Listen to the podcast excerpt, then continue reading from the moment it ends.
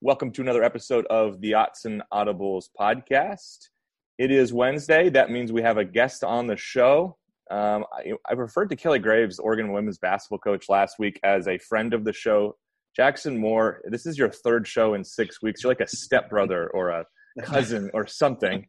Uh, Jackson is here with us. Jackson, thanks very much for joining us on this Cal preview show, one of your like half a dozen schools in that area of California that you seem to cover. Um, you ready to do this again? Yeah, thanks for having me. And uh, yeah, we'll go for the hat trick here. yeah, and uh, you're hearing my voice to lead the show. Usually you'd hear Matt. Matt is down at Pac 12 Men's Basketball Media Day. Uh, that means I will be leading the show, but don't worry, it won't just be me. Jared Mack, I know a fan favorite. The young, Hi, everybody. The young gun is here, uh, and so he, he's going to be jumping in, and we're going to be running through this for the next 30 or so minutes just to preview Oregon versus California Friday game, 5:30 p.m. on ESPN. Uh, big game for both teams coming off of losses before the bye week. I wanted to kind of start there, Jackson. Um, you could look at Cal's start, and I don't think anybody was thrilled because they started one and three. But you pointed to three losses, and they were pretty close one score games against, I would say, three teams we think are probably bowl eligible or, or pretty close to that in Nevada, TCU, and Washington. Then this thing with Washington State happens, and it just kind of throws me for a bit of a loop. Is that kind of how everybody else down in Berkeley feels right now? Because that was not a good showing. Yeah, definitely. I mean, Nevada was a game they jumped out 14-0, went cold, still only lost by five. TCU was back and forth. Anyone could have won that game. They lose by two.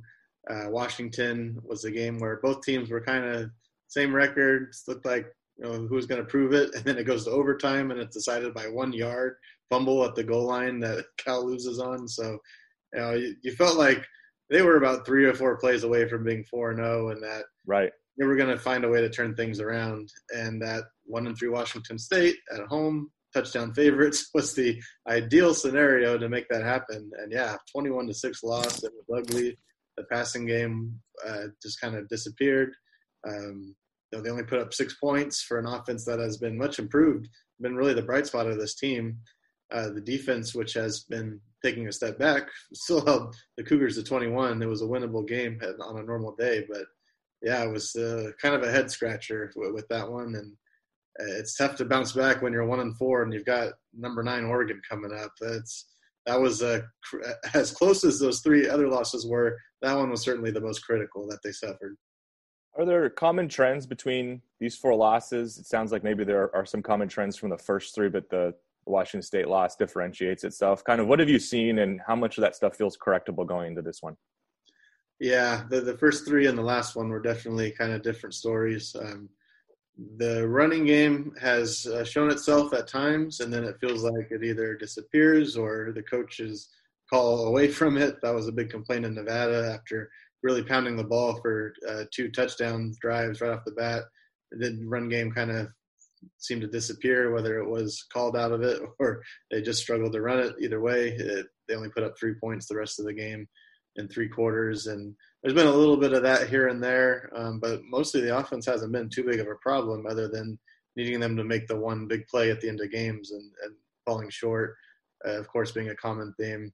Um, they've had some opportunities. Red zone offense has been a common theme. They're uh, outside of the top 100 and red zone efficiency. They've had like five empty red zone trips, I think, this season, which is not good in six or in five games.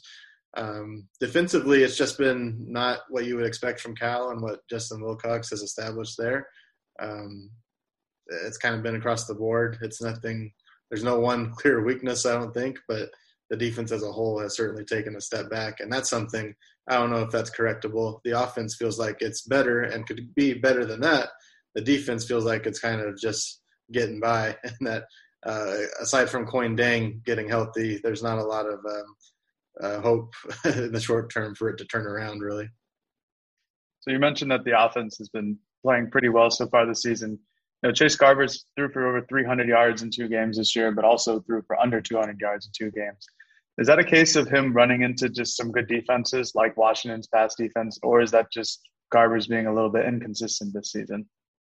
Um, yeah, probably a little inconsistent. The the thing that he's been racking up the yards, he's never been really a guy before the season to put up 300 yard games. That's been a little bit of a surprise that he's done it twice already. but it's because they're just really chucking the ball downfield a lot, which is not Cal's identity or what we expected to see this year. Uh, they loaded up at receiver, and you anticipated they throw the ball a little bit more, but it's not. I mean, it's out of the pro style. It's just one guy on a go route on one-on-one coverage, and they fling it. And they've hit enough of them to where um, they put up some pretty big yards and, and it put up some points in a lot of games. But yeah, these last two particularly, uh, those seem to uh, kind of vanish and get taken away. And I can't really say if it's something they're doing better or worse because a lot of them that were successful, it just feels like they're kind of throwing it up for grabs and they happen to come down with it on enough of them to make an impact. How, how would you like, I guess, assess Garbers I know we, you talked a lot right now about 2021, but just the progress. This is it's kind of unusual in college. I think these days you get a four-year starter at one school to kind of watch the progress. Like, do you think Cal faithful, Cal fans are happy with what they've seen from Garbers from freshman year to now? How will they kind of, I think, reflect back after this season, assuming this is his last year? I believe it is, but like just like what has the Chase Garbers era of Cal football been like, and would you say disappointing, over overachieving? Kind of how would you assess it?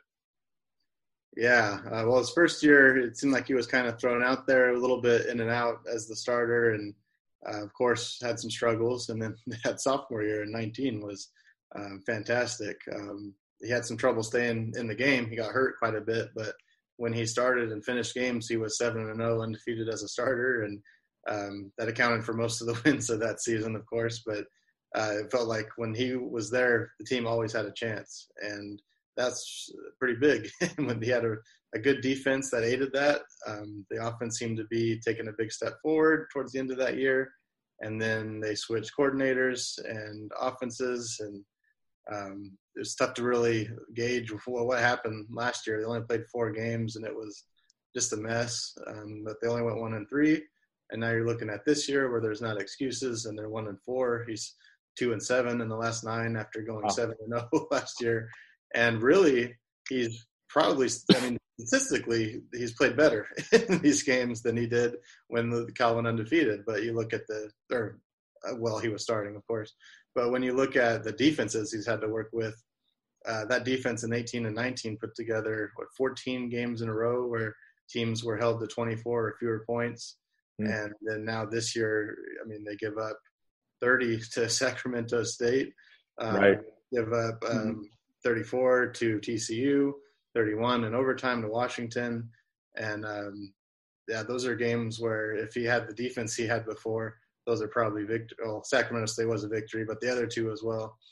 So a lot of it gets put on the quarterback, but you can probably say he overachieved in his early years and now underachieving later because of the result, but really statistically, it's kind of the opposite. He's really improved uh, as far as what he brings to the game with his arm as of late.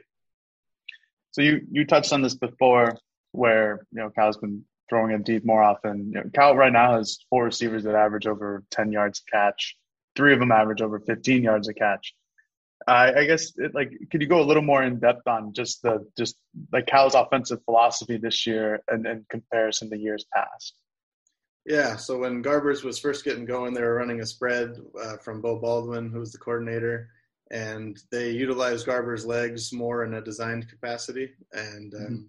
Now they're in this uh, Bill Musgrave kind of pro style offense where he still ends up running the ball quite a bit, but it's not read option like he was before. And he's a pretty good threat with his legs, but the passing game, particularly, um, again, kind of your basic going from spread to pro style, but the long pass has been what's really been infused into this offense. And they've got quite a few guys uh, that can do it. Of course, as you mentioned, um, Clark has been a big deep weapon. Um, Jeremiah Hunter is a redshirt freshman who's having a, really good showing in his first college football season. And uh, Kekoa Crawford as well. All three of those guys are guys that can kind of beat you deep. So perhaps that's a philosophy of playing to their strengths with the deep passes with the guys that they have. But um, yeah, overall, it's more of an offense that is going to try to establish the run between the tackles, have a moderate passing game, and is just extra infused with deep shots uh, on a more regular basis than you'd normally see. I was surprised at this, Jackson, and obviously you've watched a lot more Cal football than I have, but just where Cal stacks up defensively in the Pac 12. 11th in scoring defense. I mean, you, you, mentioned this before. I think like the the personality of a Justin Wilcox coach team for so long has been the offense isn't probably going to be amazing, but the defense is so darn good and they keep it competitive and the offense is able to do enough that they usually play a lot of kind of games in the 20s to the 30s and that's a range where they feel really comfortable winning. This is not that kind of a team. Like has this been a surprise to those I guess following it? Has this been a surprise to you and kind of like what accounts to such poor performances so far from again what I think a year in and year out is supposed to be a strength of a Cal team?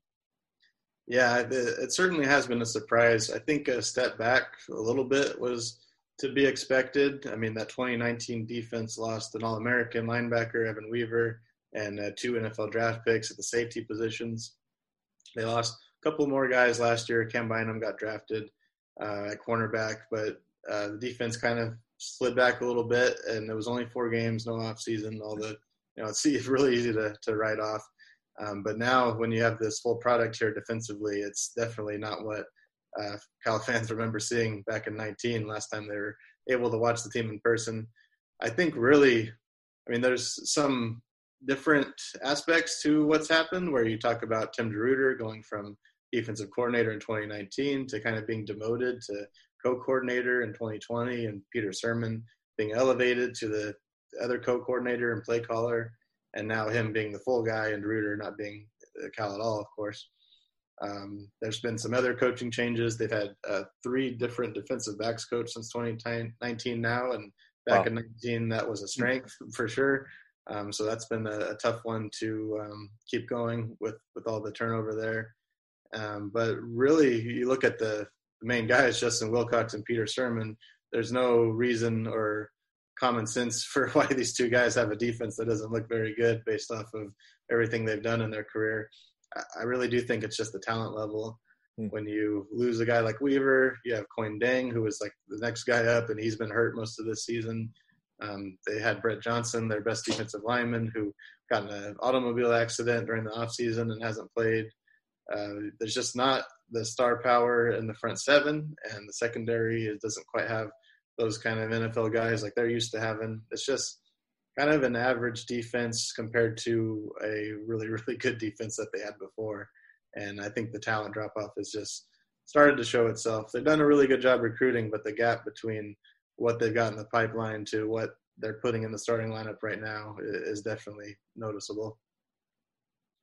Going off some of the differences in, in Cal's defense, in 2019, the, the, they had a turnover margin of plus 0.5 and last year they were even and so far this this year that they're even they six turnovers and six turnovers forced you know do you do you anticipate or, or can you see uh, cal's defense forcing turnovers against oregon and then trying to keep them or, or they, are they capable of doing so yeah they seem to be you know kind of average again there in 18 they established themselves that secondary as the takers under gerald alexander they were just picking passes off left and right and 19, it fell a little bit, but they had a lot of the same players and talent.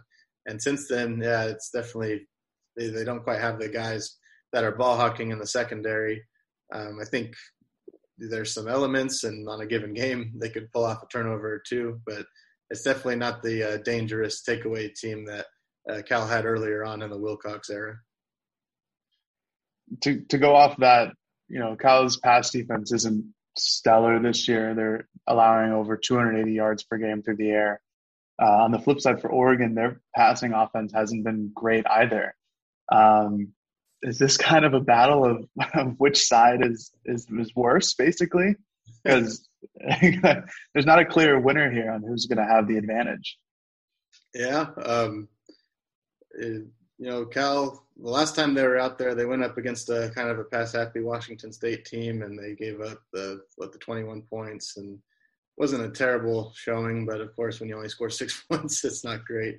Um, yeah, I know I've I've seen Oregon play, and I know if there's a an X factor between the two, it's probably the talent level Oregon has at receiver is going to be the clear winner out of all these matchups. But uh, again, it's you got to get the ball to them in the first place, and um, I, I, know there's been some uh, discontent perhaps with Brown, but uh, putting it mildly, Jackson. I know from watching him play against two of the other teams I cover, he's had definitely some some moments that were tough to defend uh, as well. What's the health right now?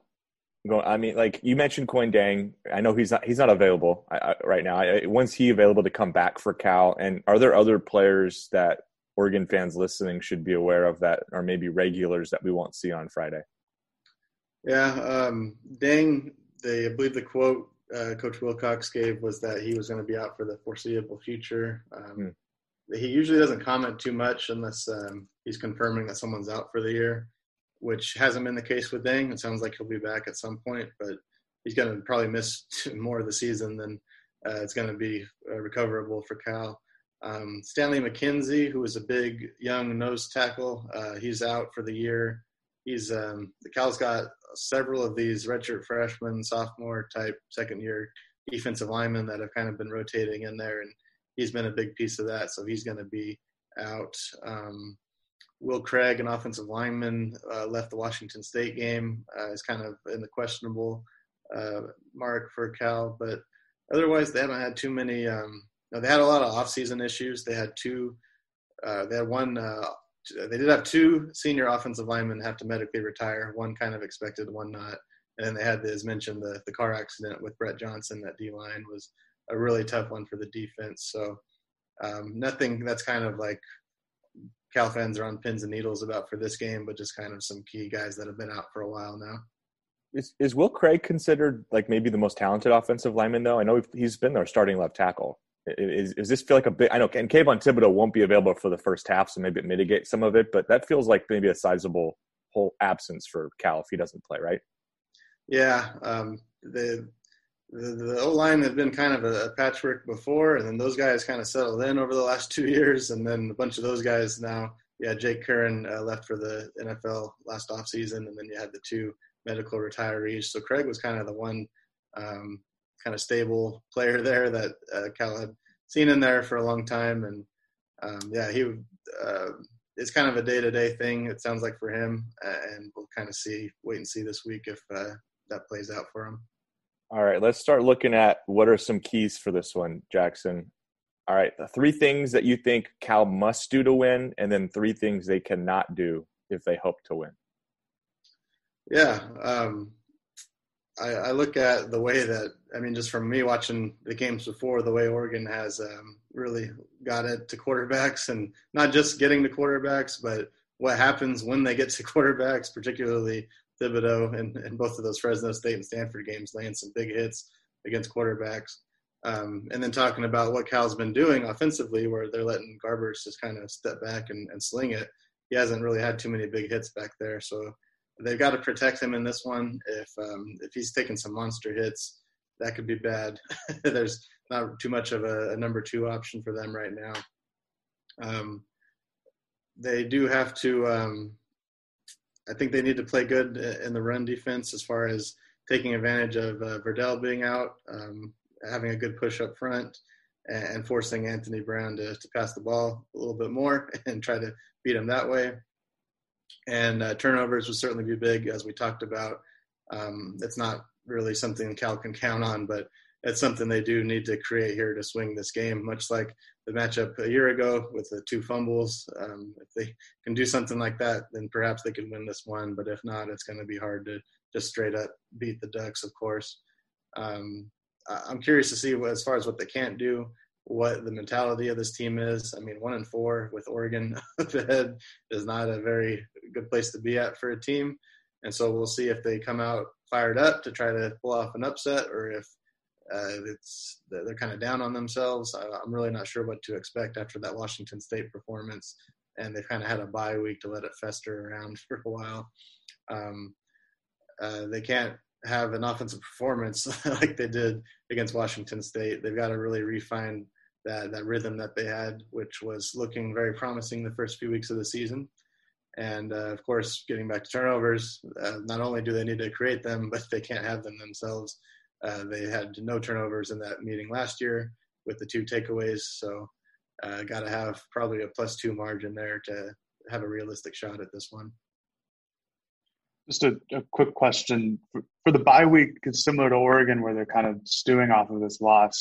You know, how do you anticipate them coming out of the gates against Oregon after the bye week? Like, do you think they'll be coming out with fire, like you're saying, or do you think that that extra week is going to hurt them?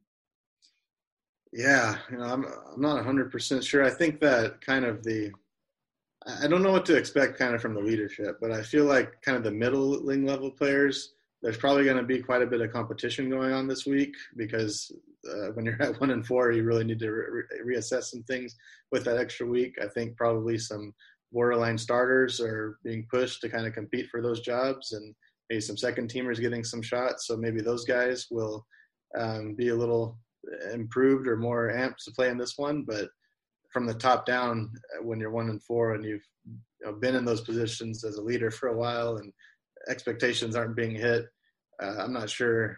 I don't really have a good feel for how the that part of the team is going to come out if they're going to be um, kind of hanging their heads or if they're going to be really trying to to come out with some fire. And, and lastly, for for Cal to pull off an upset, you know, who in specific needs to have like a, a great day or like a career day in order to to get them close?